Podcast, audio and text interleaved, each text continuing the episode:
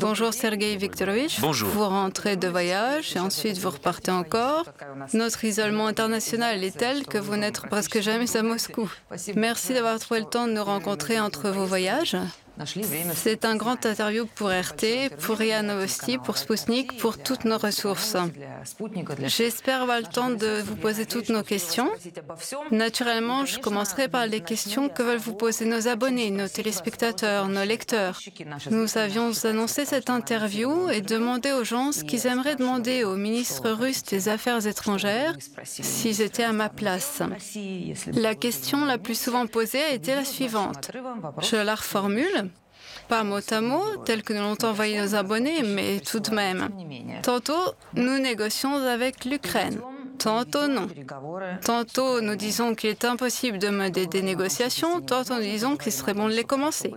Quand je dis non, je pense à différentes postas, des députés ou des fonctionnaires.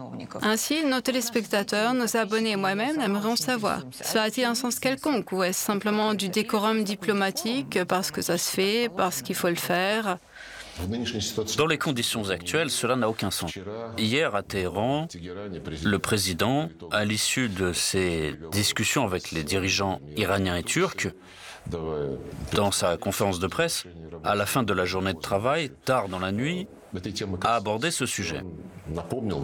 Il a aussi rappelé une nouvelle fois que dès le début de l'opération militaire spéciale, les dirigeants ukrainiens avaient demandé de commencer des négociations. Nous n'avons pas dit non, nous avons considéré ce processus de façon honnête. Et les premiers rounds de négociations qui se sont déroulés en Biélorussie ont justement révélé l'absence de volonté chez la partie ukrainienne de mener une discussion sérieuse sur quoi que ce soit. Alors, nous leur avons communiqué notre appréciation de la situation et nous leur avons dit, si vous voulez travailler de manière sérieuse, alors transmettez-nous quelque chose sur le papier pour que nous comprenions de quels accords vous voulez traiter concrètement. Ils nous ont remis un papier que d'ailleurs nous avons soutenu. Hier, le président l'a encore rappelé. Nous étions prêts sur la base de leurs principes à conclure un accord.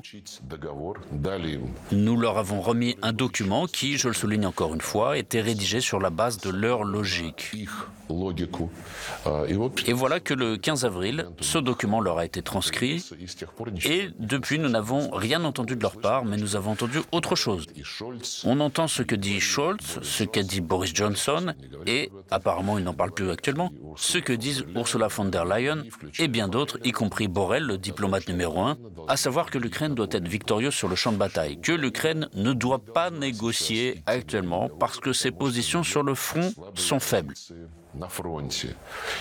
et que l'Ukraine doit d'abord rectifier cette situation, commencer par avoir le dessus sur l'armée russe, sur les rebelles de Donetsk, de Lugansk, et ensuite seulement commencer les négociations en position de force. Je considère que tout cela, ce sont des discours hypocrites. Ce n'est qu'un décor. Du décor parce que l'Ukraine n'y arrivera pas?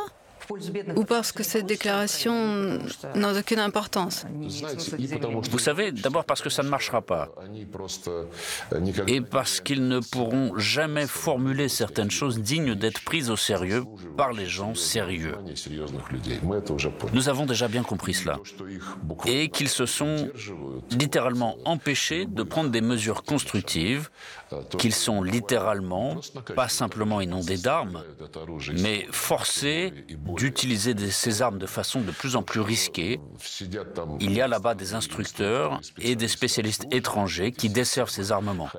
IMARS et autres, ce n'est presque plus un secret. Nos collègues américains, nos collègues britanniques, c'est une chose anglo-saxonne, ça. Avec le soutien actif des Allemands, des Polonais et des Baltes, veulent vraiment faire de cette guerre une véritable guerre et provoquer un conflit entre la Russie et les pays européens. Les Américains y ont un intérêt, les Anglais aussi, car ils se trouvent de l'autre côté de l'océan. Ils sont séparés par des détroits, ils sont loin, l'économie souffre avant tout l'économie européenne. Une statistique disait que 40% des dommages causés par les sanctions sont supportés par l'Union européenne, moins d'un pour cent par les Américains, si on considère l'influence négative de l'ensemble des sanctions. Il ne fait donc aucun doute pour moi qu'on ne laissera pas les Ukrainiens mener des négociations tant que les Américains n'auront pas décidé qu'ils ont suffisamment fait de scandales, suffisamment semé le chaos Maintenant, on peut les abandonner, les livrer, disons, à eux-mêmes, et alors on verra comment ils s'en sortiront. Pensez-vous que leur plan, une grande guerre, un affrontement entre la Russie et les pays européens, comme vous venez de le dire, soit possible Car ça voudrait dire une guerre nucléaire. C'est possible Les Américains n'y pensent pas. En principe, vous comprenez, ces gens sont entrés dans l'administration, ils sont assez ambitieux et certains veulent parvenir à des sommets dans leur carrière. Je ne sais pas dans le cadre de cette administration s'ils pourront obtenir des résultats, mais ils agissent de façon, je dirais, irresponsable. Ils dressent des plans, élaborent des schémas qui sont lourds de risques graves. Nous en avons parlé publiquement. Nous aurions pu bien sûr leur en parler, mais ils ne veulent pas discuter avec nous. Et naturellement, nous n'allons pas leur courir après. Il y a eu un dialogue, ce dialogue n'était pas inutile, ne serait-ce que parce que nous nous sommes regardés dans les yeux et nous avons exposé nos points de vue. Ils l'ont rompu après le début de l'opération militaire spéciale. Mais le fait est qu'ils jouent un jeu très dangereux, je pense, qu'ils n'en ont pas encore pris conscience alors qu'en Europe, ils sont nombreux à le comprendre. Et de notre point de vue, d'accord, ils n'y pensent pas, tant pis pour eux. Vous pensez, nous pensons qu'un affrontement entre la Russie et l'Europe, une guerre nucléaire est possible? Nous avons été les initiateurs de plusieurs déclarations, et aussi de déclarations russo-américaines et de déclarations des cinq membres permanents du Conseil de sécurité de l'ONU sur le fait qu'en cas de guerre nucléaire, il ne peut y avoir de vainqueur. Elle ne peut jamais être déclenchée. C'est notre position. Et nous continuerons à maintenir fermement cette position. En même temps, nous avons notre doctrine qui dit clairement dans quel cas nous nous serons contraints d'employer l'arme nucléaire. Et nos partenaires, nos collègues, nos rivaux, comme ils se qualifient désormais par rapport à nous, je ne sais pas, nos ennemis, nos adversaires, le savent très bien. Feu, le disent. Ils le savent très bien. Nous considérons visiblement Zelensky comme étant le représentant légitime de l'Ukraine. J'ai toujours voulu vous demander pourquoi. Nous avons tellement dit, nous faisons bien de le dire, que tout ce qui se passe aujourd'hui en Ukraine est le résultat d'un coup d'État, d'un changement de pouvoir par la force qui n'a pas eu lieu sous Zelensky, il est vrai, avant Zelensky. Mais le fait que Zelensky est devenu président est le résultat de tous ces événements. Pourquoi l'avons-nous reconnu dès le début? Récemment, lorsque Macron, guidé par ses considérations éthiques,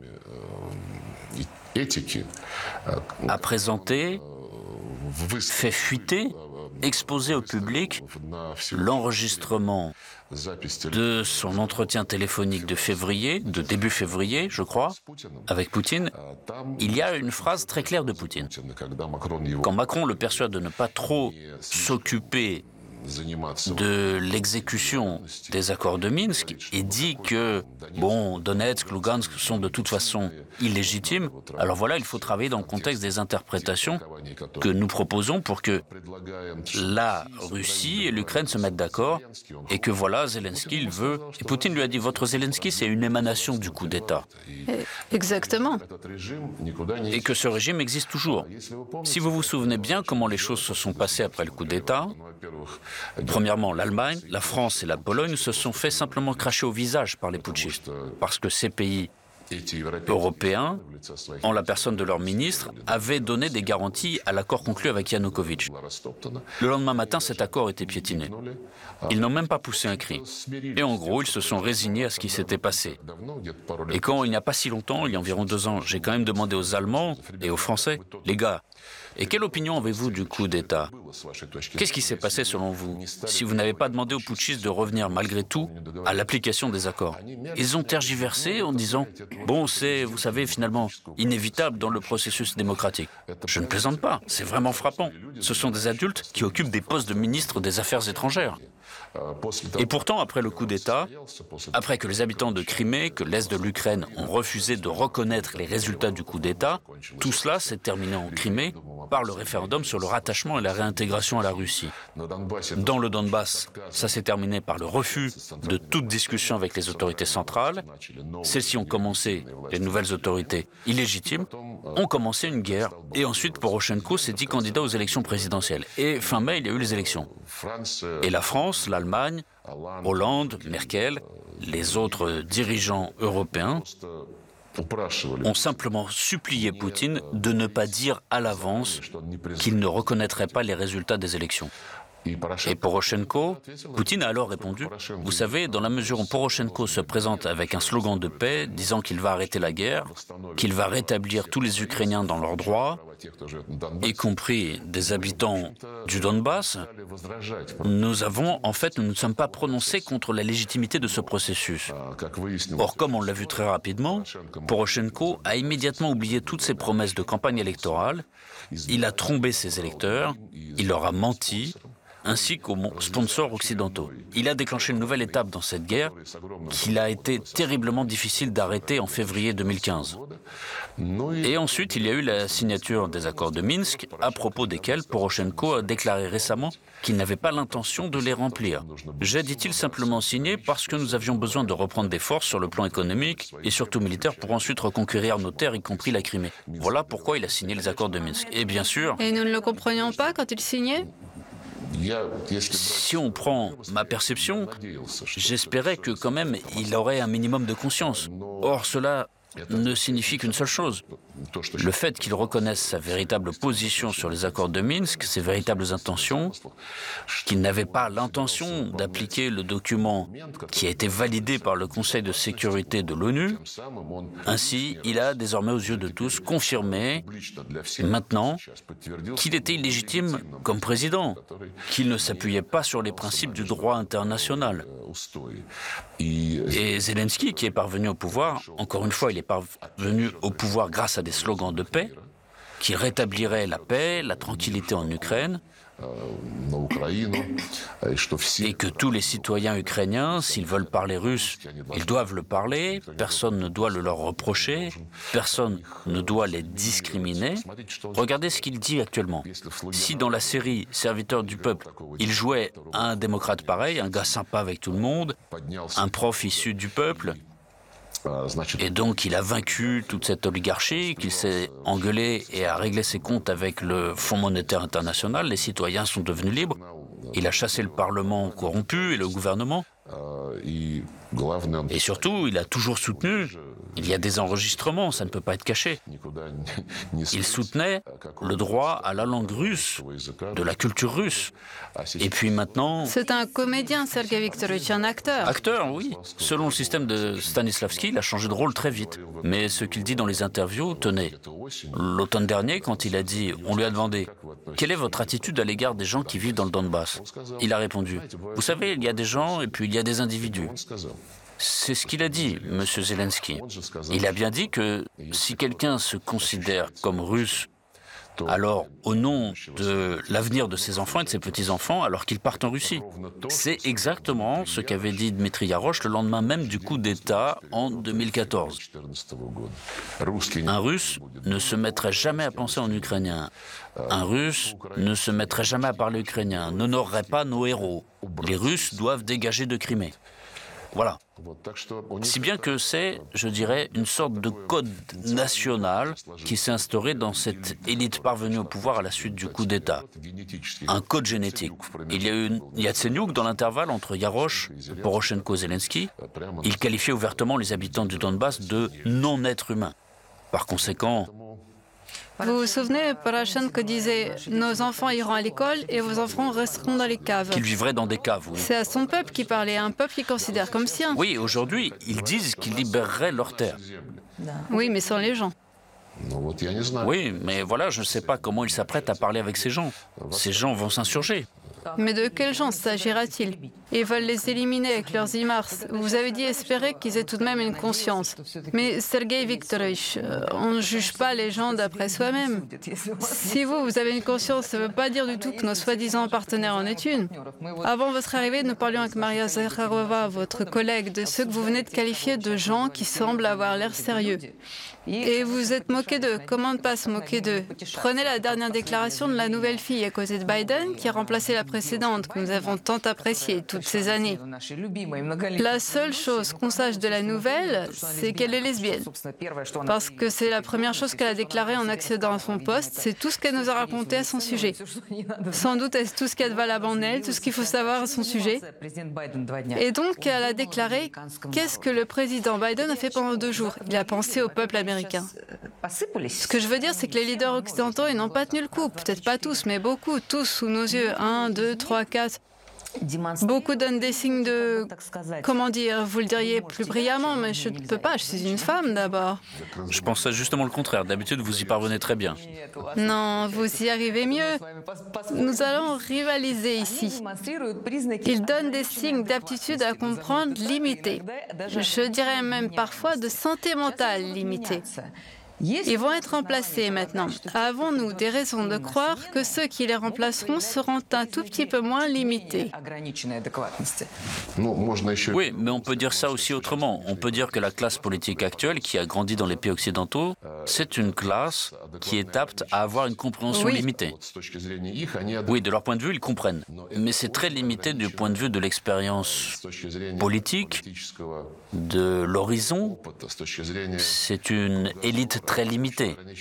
Certes. Mais pourquoi c'est comme ça Je ne sais pas. Je ne sais pas pourquoi c'est ainsi, mais beaucoup de gens le soulignent. On ne peut pas passer à côté. Beaucoup de gens le soulignent, en particulier Henry Kissinger l'a dit récemment. Il a évoqué Schröder, Chirac. Et donc il a fait comprendre, pas grossièrement, que le contraste était saisissant. Vous voyez cette attitude médiocre envers les processus politiques. Voilà, il faut élire des gens qui comprennent, qui vont enfoncer le clou sur une question très simple, banale. Alors ils ont inventé cette transition verte selon laquelle tout le monde va bientôt crever, on va tous mourir, les dauphins, les poissons vont disparaître, etc., etc. Les gens se retrouveront tout seuls dans le désert. Voilà, ils ont obtenu leur transition verte. Le président Poutine en a parlé de façon très détaillée pour montrer comment ça se passe chez eux dans la politique et à quel point ça a été un échec, bien sûr énorme, parce que rien n'avait été calculé. À propos, néanmoins, de la compréhension, je ne sais pas, mais à quoi c'est lié? Mais le manque de véritables leaders doit probablement être pratique pour certains. Pour qui? Les bureaucrates, ceux qui composent. Les Rothschild, les Rockefeller sont déjà morts. Ils composent la Commission européenne. 60 000 personnes, c'est beaucoup. Ils sont devenus une chose en soi. Ce n'est pas un hasard si la Pologne, la Hongrie, soit d'autres encore, posent cette question. Pourquoi devons-nous obéir à ces gens, en particulier dans des domaines pour lesquels nous n'avons pas délégué nos pouvoirs? C'est ce qui se passe en fait. Donc c'est une sorte de deep state américain déjà présent en Europe dont nous parlons Oui, en fait. Sauf que ce n'est pas du tout deep, c'est l'élite, oui. la Commission européenne. Alors c'est plutôt shallow state. Oui, parce que ici, bien sûr, comme on dit, le balancier va dans un sens puis dans l'autre. En ce moment, le balancier du côté qui est associé à une intégration rapide. Et maintenant, il va aller de l'autre côté quand les exigences imposées par Bruxelles, qui sont d'ailleurs, comme je l'ai dit, loin de s'appuyer sur des arrangements législatifs, commencent à agacer et à gêner les pays dans l'aménagement de leur vie nationale interne, en conformité avec leurs traditions, avec leur religion, et donc leur façon d'ennuyer les Hongrois, à propos de la propagande des valeurs non traditionnelles. Ils n'en veulent pas, les Hongrois. De même que nous n'en voulons pas, comme beaucoup d'autres n'en veulent pas. Non, la Commission européenne se met à leur faire des remarques, à exiger qu'ils changent de position. Autrement, prétendent-ils, nous ne vous accorderons pas les financements prévus si, alors qu'ils étaient déjà convenus. Et je considère que c'est dramatique pour l'Union européenne. Et ces tentatives continuelles. Est-ce qu'il faut s'en réjouir? Je ne crois pas que ce soit un motif de nous réjouir. Je pense que nous devons avoir une position différente. Nous ne pouvons pas nous réjouir du fait que les gens en Europe vont avoir froid. qu'ils vont vivre dans de mauvaises conditions. Qu'ils aient froid, non. Mais que peut-être ils en auront assez de ce qu'on leur impose, comme vous dites, que peut-être dans ces pays arriveront au pouvoir des personnalités qui auront une politique nationale, qui penseront leur peuple et donc ne souhaitent pas être en mauvais rapport avec la Russie. Parce qu'être en mauvais rapport avec la Russie ne profite à aucun peuple. C'est juste, oui. En ce sens, je suis d'accord. C'est un processus probablement très juste, un processus d'assainissement, quand les gens se débarrassent de leurs illusions, selon lesquelles Bruxelles va tout résoudre pour eux et que chaque jour tout sera pareil, l'énergie à bas prix, les produits alimentaires bon marché, tout va bien. Il faut probablement faire cela, finalement, pour l'Europe elle-même, dans l'intérêt de l'Europe elle-même, des peuples qui la composent. Mais comment cela va-t-il se passer, je ne sais pas. En ce qui nous concerne, nous n'allons pas nous réjouir. Nous n'allons pas non plus être particulièrement inquiets. Je considère que nous devons occuper une position simplement distante. Les gars, cette histoire, vous l'êtes créée vous-même. Vous voulez vivre dans ces conditions. Vous voulez vous débarrasser de ces liens naturels, avantageux, qui se sont établis pendant toutes ces dizaines d'années dans le domaine de l'énergie, dans le secteur de la logistique, des voies de transport et de communication. Si vous voulez, à vous de choisir. Nous n'allons pas vous forcer à nous aimer. Mais quand vous aurez achevé ce processus, si vous réussissez d'ailleurs à l'achever, c'est impossible de le faire. En en tirant un avantage, ça va vous coûter très cher pour la suite du développement économique de l'Europe. Ne venez pas nous demander de revenir à des accords, parce que vous avez prouvé que vous n'êtes pas fiable. Et nous ne pouvons pas prévoir d'investissements stratégiques à long terme pour le développement de notre pays, pour le développement de ses relations extérieures. Nous ne pouvons pas les faire en comptant sur de tels partenaires. Nous aurons d'autres partenaires. Ces partenaires, nous les connaissons. Nous les avons toujours eus à l'Est, au Sud, dans différents continents. Simplement maintenant, quand la part de l'Occident dans nos échanges commerciaux a fortement baissé, en conséquence, celle de nos autres partenaires va augmenter. En ce qui concerne ces tendances qui existent en Europe, vous comprenez que c'est de l'irresponsabilité totale du point de vue de l'explication à donner au peuple de leur pays sur les raisons de la crise actuelle. Scholz déclare Je n'ai pas le moindre doute que la Russie veut restreindre les livraisons de gaz via Nord Stream pour des raisons politiques et non pas techniques. Il n'a aucun doute. Comme si les faits dont nous avons souvent parlé, et le président en a parlé, ne montrait pas que l'Europe avait systématiquement, de façon suivie, réduit les capacités de Nord Stream 1, comme elle a suspendu Nord Stream 2. Comment ont été adoptées rétrospectivement les restrictions sur l'exploitation de Nord Stream alors que tous les investissements ont déjà été faits et qu'on ne peut pas changer les règles d'investissement à ce stade. Cependant, la Commission européenne a insisté, et ça a été fait. Au lieu d'un remplissage du gazoduc à 100%, ils l'ont limité à la moitié du volume. Et bien d'autres choses. D'ailleurs, à propos de savoir qui est coupable de quoi, on nous accuse actuellement, comme vous le savez, d'utiliser la faim comme arme. C'est Ursula von der Leyen qui l'a dit, me semble-t-il. La faim et le froid. Et le froid aussi. Nous avions le général hiver, vous vous souvenez Maintenant, nous avons le général blé et le général chauffage. Oui, et aussi Madame Yellen, qui est secrétaire d'État américain au Trésor, a déclaré récemment, elle a fait cette déclaration solennelle, que les États-Unis ne permettraient ni à la Russie, ni à la Chine, ni à, ni à personne d'autre de modifier les règles économiques internationales qui seraient, selon elle, approuvées par le monde entier. Ils se permettent un de ces pathos. Et ensuite, elle a déclaré, elle a dit, nous ne permettrons pas à la Russie de se servir des processus d'intégration économique comme d'une arme. Cela, à mon sens, dépasse toutes les autres perles que nous avons entendues. Cela ressemble à une agonie parce que ces gens ne savent même plus comment expliquer leurs échecs. Oui, c'est vrai. Vous avez mentionné la transition verte. Vous avez mentionné aussi les pressions qu'ils exercent sur certains pays d'Europe de l'Est qui, comme nous, sont très loin de cet agenda, les LGBT et tout ça. J'aimerais vous poser une question. Elle est d'un côté un peu philosophique, mais de l'autre côté, les gens se la posent aussi entre eux à la cuisine. Et vous qui êtes expérimenté, qui observez tant de processus depuis des décennies, vous y voyez peut-être plus clair que nous. Toujours plus clair que les gens ordinaires qui réfléchissent dans leur cuisine. Cet agenda, comme vous l'avez dit. Ils ont inventé la transition verte, les LGBT, MeToo, BLM, l'annulation des ballets russes à la principale école de danse classique anglaise, l'interdiction de passer un examen de mathématiques parce que des minorités n'auront pas assimilé cette matière dans d'autres écoles, l'interdiction d'appeler le lait maternel du lait maternel, d'appeler les mères des mères. Les gens se demandent, mais pourquoi? Quelle est l'idée derrière tout ça? Qui mène la danse? À qui ça profite-t-il? Tout le monde cherche à comprendre ce que c'est, à qui ça profite, et n'arrive pas à trouver. Qu'en pensez-vous? Qu'est-ce qu'il y a derrière? Si on prend l'analyse dont nous disposons, nous ne pouvons pas entrer dans leur peau et comprendre à quoi bon tout cela.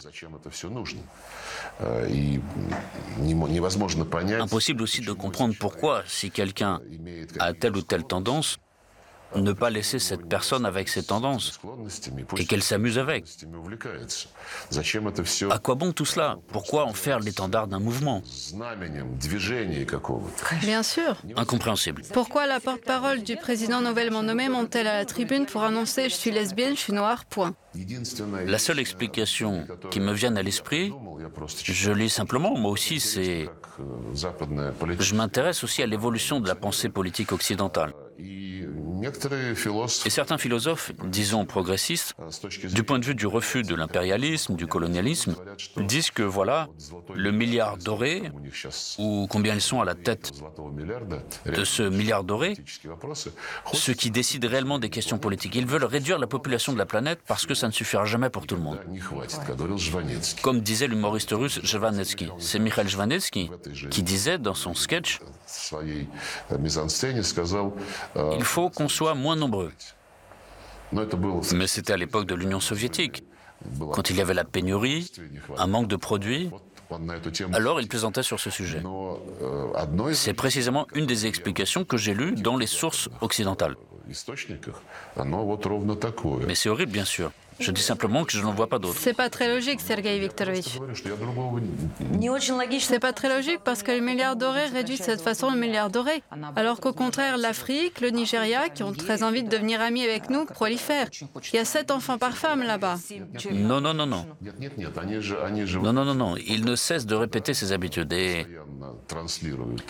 Le temps qu'on arrive là, regardez l'élite hollywoodienne. Un de leurs enfants sur deux est déjà transgenre ou non-binaire ou quelque chose du même acabit n'auront pas de petits-enfants. Ils ont commencé par eux-mêmes, c'est sûr.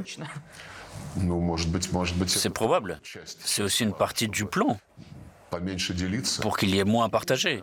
Je ne sais pas, j'ai tout de suite dit que je ne trouvais pas d'explication claire et raisonnable. Voilà donc une des versions, sûrement complotiste, je vous l'expose. Oui. On admet généralement, on l'admettait avant l'opération spéciale, on l'admet maintenant, qu'ils s'en sortiront pas sans nous. Et de fait, c'est en grande partie ce que nous voyons maintenant. D'après la levée partielle des sanctions. Le paquet qui a été adopté cette semaine, j'ai pas compris, c'était un paquet de nouvelles sanctions ou un paquet de levée de vieilles sanctions? Difficile de le qualifier autrement. Mais s'ils s'en sortent quand même, alors quoi? Quelle perspective voyez-vous? Peuvent-ils vraiment se passer nos ressources. Dans la perspective, si ce n'est pas pour cet hiver, du moins pour le prochain, si ce n'est pas pour le prochain, pour le suivant, sans lancer le Nord Stream 2, cesser d'utiliser les ressources du Nord Stream 1, cette probabilité existe-t-elle? Qu'en pensez-vous Quant au nouveau paquet de sanctions annoncé, en quoi il consiste? Des sanctions ou bien des levées de sanctions? L'un comme l'autre. Parce qu'ils ont épuisé tous les secteurs possibles où ils étaient prêts à nous causer des dommages. Et maintenant, ils sont obligés de réfléchir à ce qu'ils ont fait et à l'influence que ça va avoir pour eux. C'est maintenant qu'ils commencent à réfléchir. C'est pour ça qu'ils ont apporté des précisions, si je comprends bien, permettant d'assurer l'exportation des biens alimentaires de Russie. Pendant de longs mois, ils nous ont assuré que nous étions coupables de cette crise alimentaire et les biens alimentaires ne tombent pas, de même que les engrais, sous le coup des sanctions. Et donc toi, la Russie, ne fais pas la fine bouche, fais du commerce avec nous, personne ne t'en empêche. Nous avons expliqué pendant de longs mois que oui, l'alimentaire, les engrais eux-mêmes n'étaient pas sous sanctions, mais l'affrètement, l'assurance, les escales de nos navires qui transportent ces produits dans les ports étrangers, et l'entrée dans nos ports des navires étrangers qui venaient chercher les chargements. Tout cela était dans le premier, si je me souviens bien, ou deuxième paquet de sanctions. La maintenance du processus. Oui, par conséquent, quand on nous ment ouvertement en nous déclarant que tout cela est faux, que tout dépend de nous, c'est malsain. Et malheureusement, ils ont tenté, ils tentent toujours d'impliquer dans leur jeu le secrétaire général de l'ONU qui, quand il s'est préoccupé de la crise alimentaire, s'est rendu en Russie et a rencontré Poutine. Il a proposé un paquet, une solution. Voilà, il y a des céréales russes qu'il faut absolument libérer de ces restrictions illégales et artificielles que j'ai évoquées, et il y a les céréales ukrainiennes qu'il faut déminer.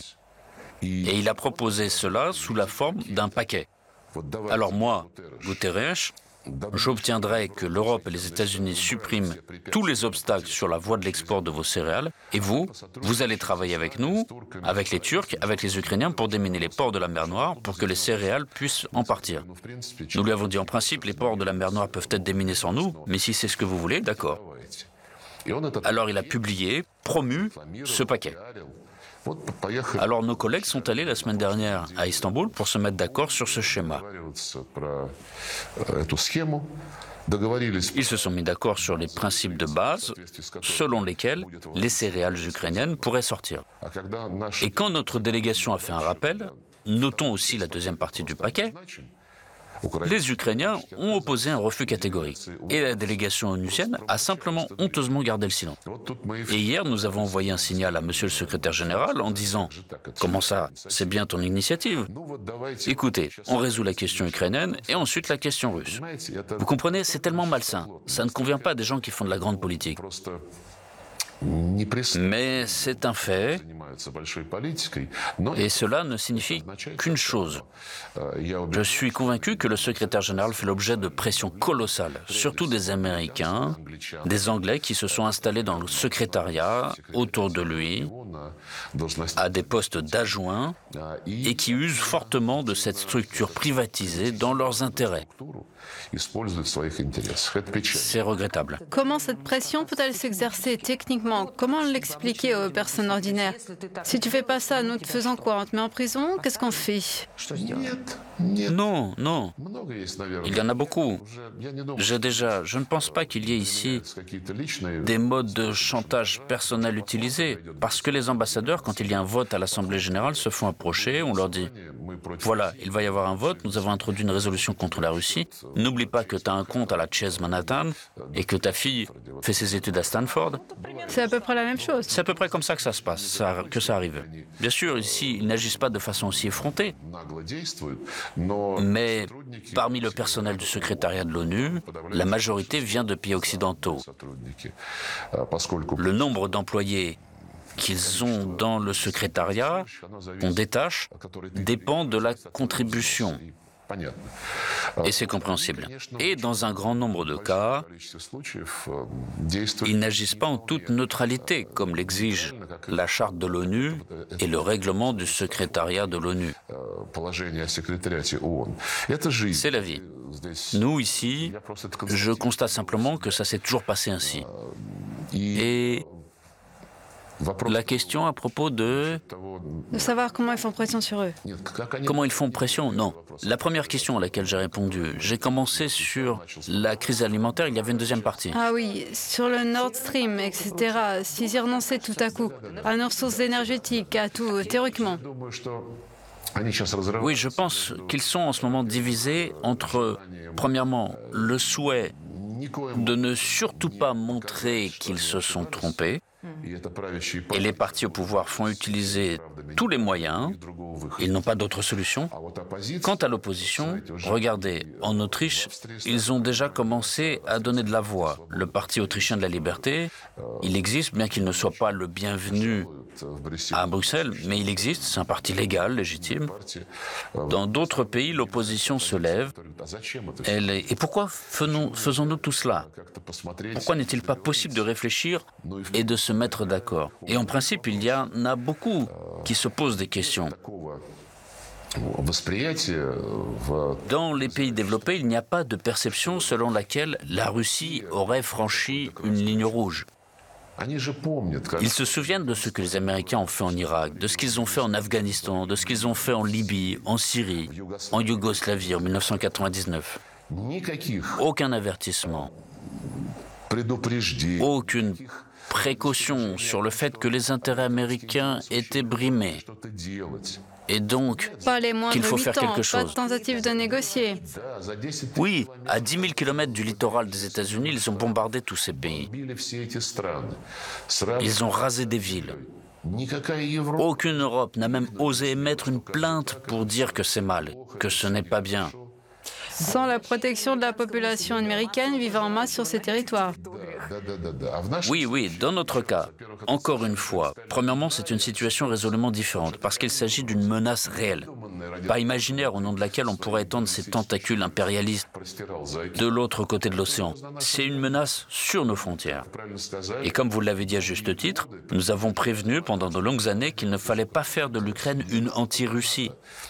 Il ne faut pas mêler l'OTAN à cela et créer là des menaces militaires directes à notre sécurité. Tout le monde comprend bien cela. Et donc, pour revenir à l'Europe, si jamais je ne comprends pas en quoi il est de leur intérêt de rompre tous les liens avec nous et de passer au gaz naturel liquéfié que les Américains tentent en fait de leur... Euh, refourguer. Refourguer, oui. Je n'ai pas employé un mot moins élégant, mais refourguer convient bien. Ce sera leur choix.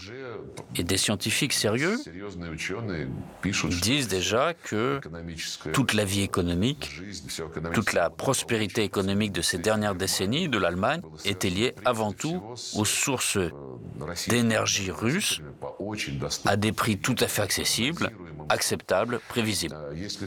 Si tout passe au gaz naturel liquéfié, oui, c'est un produit plus souple, parce que le gazoduc, là où il va, il faut encore acheter du gaz à l'arrivée de la conduite. Or, le GNL, il peut être réorienté. Mais c'est aussi un inconvénient. Parce que quand la demande a augmenté en Asie, les Américains ont envoyé là-bas leur GNL. Parce que c'est plus cher là-bas. Tout cela peut être lié non seulement à des prix plus élevés, mais aussi au déficit des approvisionnements à une étape donnée. Mais s'ils le font, nous n'avons aucun problème particulier. Le président a dit qu'en raison de ce qu'ils font à propos de Nord Stream 2, nous sommes toujours prêts à le lancer. Il est sous pression mais dans la situation actuelle, à 50% du volume destiné à ce gazoduc, ce qui a été réservé pour notre consommation intérieure, tant pour le chauffage que pour l'usage dans l'industrie chimique ou les autres secteurs industriels. Nous réorientons sans aucune perte sérieuse. Cela ne fait aucun doute pour moi. Nous avons nos acheteurs, nous avons une demande et au bout du compte, nous avons nos propres besoins sur le marché intérieur. La gazification comme le développement de l'industrie chimique, c'est une mission ancienne. Et des milliers de villages sans gaz C'est ce que je dis, la gazification, oui. Ce sera donc leur choix.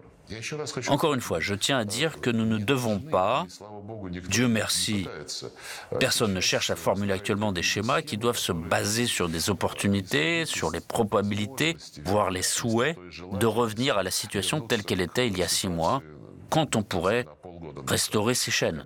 Non. Ces chaînes, je considère qu'il faut absolument y mettre fin et en établir de nouvelles, qui seront plus sûres. C'est ce à quoi nous travaillons actuellement, notamment le corridor nord-sud de Saint-Pétersbourg jusqu'à l'océan Indien, de l'Inde jusqu'à Vladivostok, il y a toute une série de projets qui sont en pleine mise en œuvre. Si jamais, alors, à une étape donnée, l'Europe dit les gars, vous savez, nous nous sommes emportés. Finalement, nous sommes intéressés. Et si nous restaurions nos relations dans certains domaines économiques et commerciaux? Je considère qu'alors nous devrons, il ne faut pas les repousser, mais voir si c'est avantageux pour nous. Et ensuite, réagir. C'est sûr, ils ont trahi une fois et ils trahiront une deuxième. Oui, c'est ça. Puisque nous avons le temps, vous avez parlé de diversifier la direction de nos collaborations. Nous avons tous tant si longtemps parlé de l'Orient, la Chine, l'Inde. Maintenant, vous allez en Afrique, c'est-à-dire dans le Sud. Qu'allez-vous y faire si vous pouviez résumer? Et qu'en entendez-vous Que devons-nous attendre de votre visite Avec l'Afrique, nous avons des relations anciennes, bonnes, qui datent de l'époque de l'Union soviétique, comme vous le savez. L'Union soviétique était pionnière, leader du mouvement qui s'est finalement achevé par la décolonisation. Nous avons apporté notre concours à la lutte de libération nationale. Ensuite, nous avons contribué à la formation d'États indépendants, à leur essor économique. Des centaines d'entreprises ont été créées et elles constituent la base de l'économie de nombreux pays africains. Et bien sûr, à l'ONU, nous avons été en tête du mouvement pour que cette décolonisation devienne une part intégrante du droit international et de la vie internationale. Ensuite, il y a eu la période où l'Union soviétique a disparu, la Fédération de Russie est apparue, les problèmes étaient graves, en Afrique, mais bien plus près, surtout au sein de la Fédération de Russie. Mais cela fait des années que nous resterons nos positions. Les Africains répondent par la réciproque. Ils sont intéressés à ce que nous travaillions avec eux. Nous ne leur avons jamais fait de leçons. Nous les avons toujours aidés à résoudre les problématiques qui leur permettaient de vivre dans leur pays comme ils le voulaient. justement que nous leur avons beaucoup appris, dans le bon sens du terme, dans nos universités Je dis que nous les avons aidés à relever les défis qu'ils se posaient eux-mêmes. Voilà. Nous ne leur avons jamais dit ne sois pas ami avec l'Amérique, ne sois pas ami avec quelqu'un d'autre. On ne leur a pas fait la leçon. On ne leur a jamais fait de leçon et nous ne le faisons pas. Contrairement aux Américains qui, en sillonnant l'Afrique, ne cessent de dire ne discutez ni avec les Chinois ni avec les Russes. Ils sont toujours guidés par un intérêt, même quand ils ont des échanges avec vous. Oui. Nous avons des visites officielles, annuelles, parfois une fois par an, Parfois deux, le ministre des Affaires étrangères se rend dans des pays africains. Nous essayons de faire en sorte de couvrir le maximum de pays sur une période de deux ou trois ans. Cette année, ce sera l'Égypte, l'Éthiopie, l'Ouganda et la République du Congo. Dans tous ces pays, nous avons de bonnes traditions, de bonnes initiatives économiques. L'Égypte est notre premier partenaire économique et commercial en Afrique, avec un volume des échanges à hauteur de 5 milliards de dollars. Nous y concevons la première centrale nucléaire. Nous achevons la mise en place d'une zone industrielle russe juste sur les rives du canal de Suez.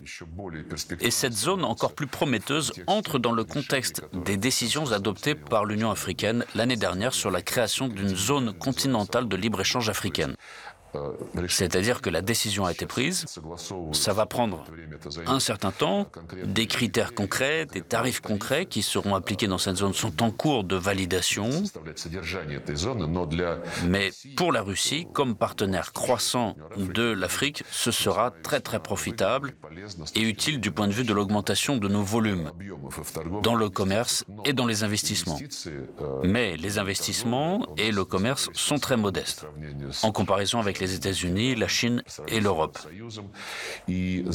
En ce sens, nous devons maintenant élaborer avec nos collègues, bien achever les préparatifs du deuxième sommet Russie-Afrique.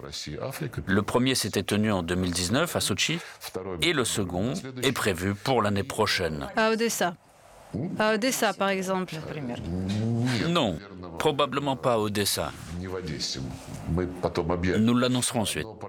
Mais parallèlement au sommet, il y aura un forum économique, il y aura des tables rondes sur le commerce, l'énergie, le cyberdéveloppement, l'agriculture, l'espace, l'énergie nucléaire. Bien sûr, il faut augmenter nos volumes. L'Afrique, c'est 1,4 milliard d'habitants. C'est la Chine, c'est l'Inde, c'est une partie très puissante du monde actuel. Et bien sûr, c'est un marché très prometteur. Par conséquent, les entreprises dynamiques, les pays qui ont une vision à long terme, bien sûr, établissent une stratégie à long terme à l'égard de l'Afrique, considérant que c'est le continent de l'avenir. Et nous, je le répète encore une fois, nos relations reposent sur d'excellentes bases politiques. Nous comprenons très bien, parce que nous avons des milliers d'étudiants africains qui ont fait, qui font leurs études chez nous, ils occupent des postes dans leur gouvernement, c'est un capital humain, politique, qu'il faut convertir sous forme économique. Et quelles sont nos relations tout aussi excellentes en réalité avec nos ex? Je sais que les ex sont rarement amis, mais ça arrive quand même parfois. Donc, euh, parmi nos ex, avons-nous de vrais amis, des vrais de vrais, y compris la Biélorussie? Où en est-on avec le Kazakhstan? Que se passe-t-il? Des signaux multidirectionnels nous arrivent de là-bas. Et n'a-t-on pas l'impression que sur certains points, dans le fait même que je suis posée de vous poser cette question, par exemple, nous sommes nous-mêmes un peu fautifs, que nous avons nous-mêmes manqué l'occasion, les avons laissés à l'Europe, à l'Amérique, même à la Turquie pour certains. Qu'en pensez-vous oui, il y a une période où l'Union soviétique a cessé d'exister. Et il y a eu l'accord de Minsk. Bien sûr, les pays qui n'ont pas été invités à Belovège ont été lésés, cela ne fait aucun doute, et je les comprends. Ensuite, on a essayé de corriger cette situation, d'arrondir les angles, pour ainsi dire. Et avant même la fin de l'année 1991, on a organisé une rencontre spéciale à Alma-Ata, mais un ressentiment est resté. Et surtout, c'était un événement suivi par des processus. Les premières années après l'acquisition de l'indépendance par tous ces pays, de la souveraineté, nos dirigeants, en fait, ont accordé peu d'attention au fait d'éviter un refroidissement dans les relations avec nos voisins, nos alliés les plus proches, nos compagnons. Pendant des milliers d'années, des centaines d'années, nous avions vécu ensemble. Pourquoi je parle de ça? Parce qu'à l'époque, j'étais adjoint au ministre des Affaires étrangères en 1992 jusqu'en 1994, avant de partir travailler à New York. Et je m'occupais des organisations internationales, mais à un moment, M. Kozyrev m'a demandé de m'occuper de la CEI. Euh, euh, je n'y ai pas travaillé longtemps, mais la situation n'était pas très encourageante. Parce qu'on avait l'impression, c'est clair que ce n'est pas le ministère qui résolvait les questions relatives à la politique dans cet espace, ça se décidait au niveau de l'administration présidentielle. Tout le monde avait l'impression qu'il ne pouvait pas y en aller autrement. On avait toujours vécu ensemble, on avait la même langue, on était allés dans les mêmes universités, on avait les mêmes goûts. Alors bon, euh, la vie continue. Et puis, oui, l'économie est intriquée depuis ces longues décennies et centaines d'années, de sorte qu'il est impossible de rompre. Mais l'Occident n'est pas resté bras croisés, c'est vrai.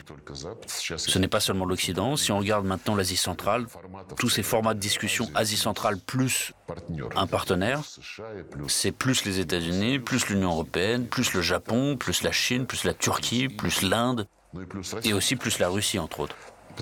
Parce que malgré le fait que nous ayons la CEI, nous avons aussi l'Union économique eurasiatique, l'organisation du traité de Shanghai, l'organisation du traité de sécurité collective, mais voilà, il n'y avait pas de structure réunissant les cinq pays d'Asie centrale et la Russie ensemble. Maintenant, elle existe. Et ce n'est pas seulement au niveau des ministères des Affaires étrangères, ça implique aussi nos services économiques.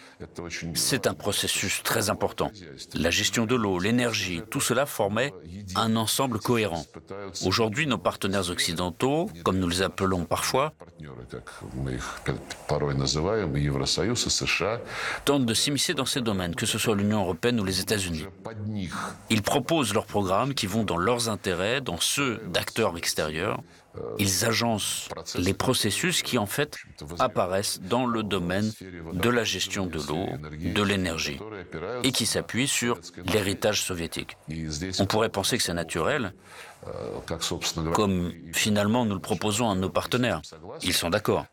Mais l'Occident tente de perturber ce processus naturel et d'introduire de l'extérieur dans nos affaires avec nos anciens amis, comme vous dites, le poète Wozniacki avait dit à l'époque Ne revenez pas à vos anciens amours.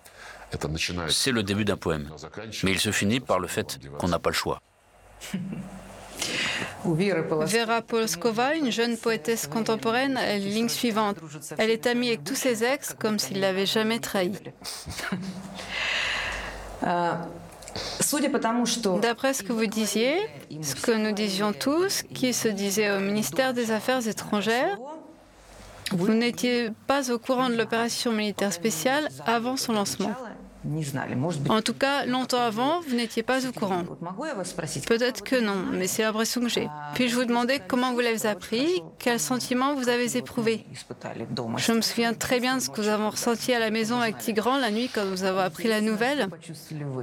Et il serait intéressant de savoir ce que vous, vous avez ressenti, ce que vous pensez de ceux qu'on appelle aujourd'hui les patriotes effrayés, qui sont partis, qui ont eu peur, qui ont honte, etc.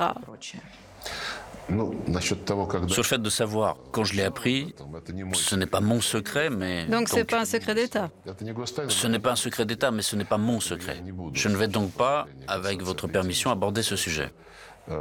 Quant aux sentiments et à ceux que j'ai éprouvés lorsque tout cela a été déjà annoncé, c'est que c'était inévitable inévitable. Ni joie, ni... C'est difficile de se réjouir quand des combats s'annoncent après tout. Quand les citoyens de votre pays vont défendre la justice et risquent leur vie, mais le caractère inévitable est même un sentiment de soulagement, car pendant de nombreuses années, nous n'avons pas pu répondre à la question de ces gens, et pas seulement de celle du Donbass, mais aussi de nombreux citoyens. Combien de temps encore? Combien de temps pouvons-nous permettre que le bon sens, le peuple, soit bafoué? La résolution du Conseil de sécurité aussi. Tout et tout ce qui va avec, qui a été saboté de façon éhontée, comme on dit. Et que pensez-vous de ceux qui, disons, ont honte d'être russes? Vous savez, il y a une très grande discussion en ce moment sur les agents de l'étranger, sur le bien fondé de l'élaboration d'une nouvelle loi que certains considèrent comme trop étendue. Et la question se pose de savoir si c'est bien, si c'est mal.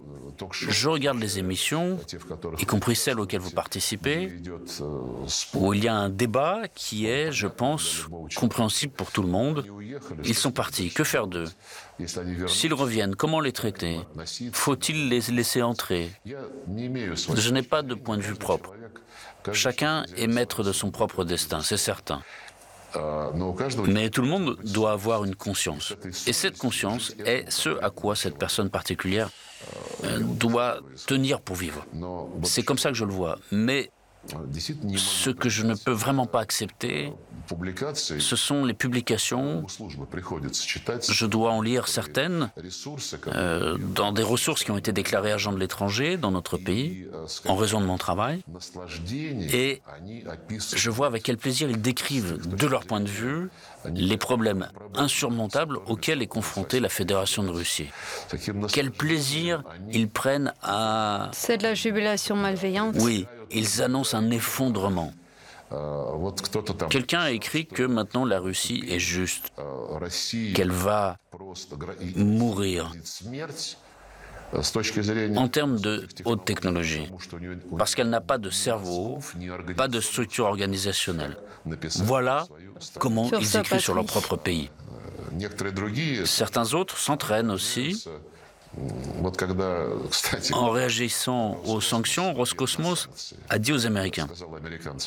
D'accord, les gars, si vous ne voulez pas travailler avec nous, nous ne vous envoyons pas les moteurs, nous ne les envoyons pas non plus aux Britanniques. Ils ont placé Roscosmos sous sanction, donc cela signifie que personne ne peut plus avoir de contact avec Roscosmos. Le site web d'un autre agent de l'étranger a publié une phrase disant que Roscosmos avait violé toutes les obligations imaginables et que c'était maintenant un mauvais partenaire et que personne n'aurait de contact avec. C'est, nous disons, deux poids, deux mesures, mais ils sont là. Nous ne devons même pas chercher des constructions aussi compliquées. C'est pourquoi je pars du principe que ces personnes ont besoin d'être seules avec elles-mêmes et de comprendre. Et la façon de les traiter, c'est une autre question. Leurs anciennes connaissances, si elles vont échanger avec elles, dans quelle mesure l'État va reprendre ses relations avec elles, c'est une autre question. Mais l'essentiel est de les laisser seuls avec leur propre conscience. Voilà, Sergei Viktorovich, votre croyance en l'existence d'une conscience en chaque homme vous a déjà joué des tours avec Poroshenko, avec les accords de Minsk. Peut-être faut-il arrêter d'y croire? Tout le monde n'a pas de conscience, malheureusement. Et puisque moi, j'en ai une et que j'ai hâte de ne pas vous retenir plus, avec votre permission, je vous poserai une dernière question. Tout le monde veut savoir, bien sûr, dans le pays, chacun se le demande, quand ça se terminera. Nous voulons tous que cette opération militaire spéciale se termine le plus vite possible, pour que plus personne ne meure. Nos combattants qui périssent là-bas, les civils, que leur ancienne Ukraine bombarde tous les jours, alors qu'elle les considère encore de jurés comme ses citoyens. Ça ne la gêne pas, comme chacun sait. Nous ne savons pas quand ça finira. Je ne vous poserai pas la question parce que vous ne pourrez évidemment pas me répondre. Mais selon vous, où cela doit-il finir? Je ne parle pas des objectifs que Vladimir Vladimirovitch nous a déclarés au départ, et donc du futur bilan de cette opération, la démilitarisation, la dénazification, ça c'est clair. Mais géographiquement, où ça serait-il raisonnable, juste et bien, à votre avis? Eh bien, tout d'abord, à propos des prédictions, du timing, un fait très amusant me revient à l'esprit. L'autre jour, Kouleba, le ministre ukrainien des Affaires étrangères, a déclaré que Zelensky avait fixé une date limite pour l'adhésion à l'UE. Mais je ne vous donnerai pas ce délai, a déclaré M. Kouleba car de nombreuses personnes dans l'UE pourraient prendre peur et commencer à ralentir notre adhésion. J'ai vu ça, c'est très drôle. Nous n'avons donc pas d'échéance. Quant à l'opération militaire spéciale et aux coordonnées géographiques, le président a dit très clairement, comme vous l'avez cité, dénazification, démilitarisation.